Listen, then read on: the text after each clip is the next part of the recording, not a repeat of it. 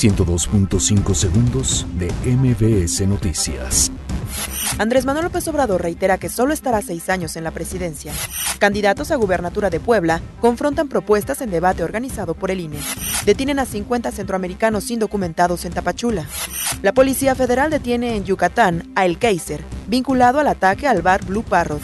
Capturan al Manolo, presunto jefe de plaza de Los Rojos, en Morelos. Incendio consume gran parte del Palacio Municipal de Paracho, Michoacán. UNAM reanuda clases este lunes tras contingencia ambiental. El gobierno de la Ciudad de México busca apoyo privado para financiar la Fórmula uno en la Ciudad de México. Israel abate a doce palestinos tras enfrentamientos en Franja de Gaza. León y Tigres disputarán la final del Clausura dos mil diecinueve de la Liga M X. ciento dos punto cinco segundos de M V S Noticias.